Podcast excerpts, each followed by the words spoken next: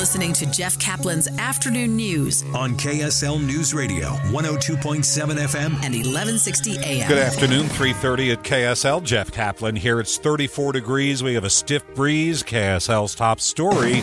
A bill to put armed volunteers into Utah public schools is on the way to the Senate floor after undergoing a few changes. KSL News Radio's Amy Kobabe live with the latest. Amy? Jeff, the latest version would allow smaller schools to petition to go without what the bill calls school guardians. Bill sponsor Ryan Wilcox, though, argued in committee that the guardian part of this bill is needed. The guns are already there. It's not about adding more guns to schools. I promise you, they are already there. They're on terrified teachers and administrators that know that they're the last line of defense. And they're on kids and others who shouldn't have them there.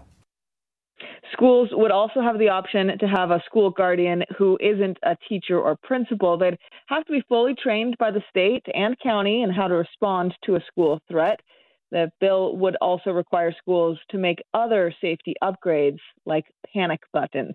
Reporting live, Amy Kobabe, KSL News Radio. Meantime, if it's not renewed by the legislature, that would be it. The Safe UT app would die. KSL News Radio's Alexandria Bonilla says that probably won't happen. Safe UT, the crisis chat and tip line app, is up for renewal in the legislative session. Representative Steve Eliason is sponsoring the bill to keep it going. He says its life saving tools are 100% worth it. The app's annual report shows that just last year it helped connect students to mental health experts more than 800,000 times. It's also the place to report school safety threats. Felony charges have been filed against a man who pulled a gun on the EMTs trying to save his life. Saturday, Sebastian Hernandez allegedly pointed a gun at first responders treating him for a medical emergency. According to the EMTs, he got off the stretcher, got out of the ambulance, went inside his house, and allegedly came back outside with a gun, finger on the trigger. Hernandez faces two felony charges. There is no word what kind of medical emergency he was facing if America wanted to try universal health care.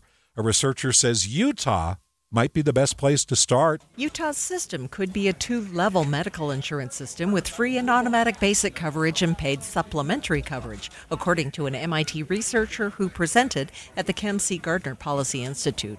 The Institute's Laura Summers says Utahns have a high rate of employer sponsored health insurance, but there are still concerns about affordability. When you start to dig in a little bit deeper into specific populations, uh, you definitely start to see where some of those health disparities are. An estimated 70% of Utahns had at least one healthcare affordability issue in the past year, including going without healthcare or skipping prescriptions. Tammy Kikuchi, KSL News Radio. President Biden is facing a protest vote in Michigan.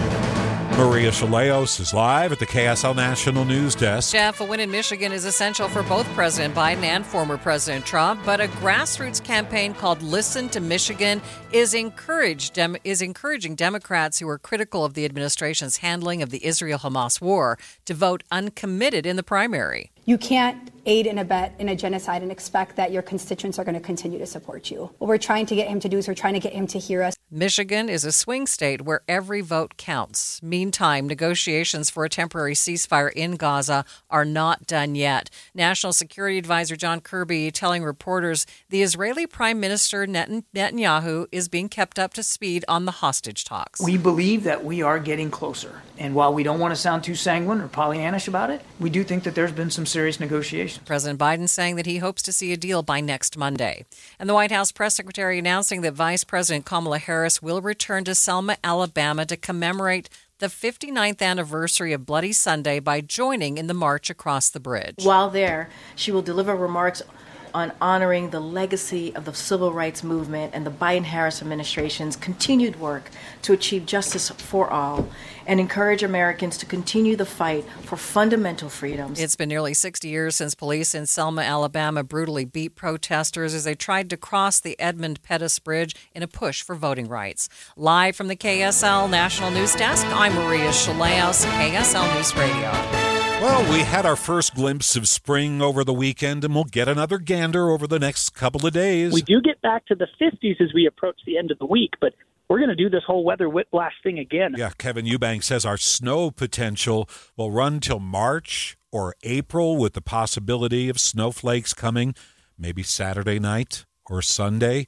After the last storm moved through, what did it do to our snowpack? I spoke with KSL meteorologist Kevin Eubank, and he told me Utah's totals have looked good. Our snowpack has actually been very, very good across the state of Utah. Last week, every basin in the whole state was above average. But to maintain that average, it's going to take more than one storm to keep us there. It's super easy to trend back down if you're not getting consistent storms spread out across the entire state. The verdict? Overall, Utah is in a great place with snowpack. Eric Cabrera, KSL News Radio. Good to hear. KSL News Time 336.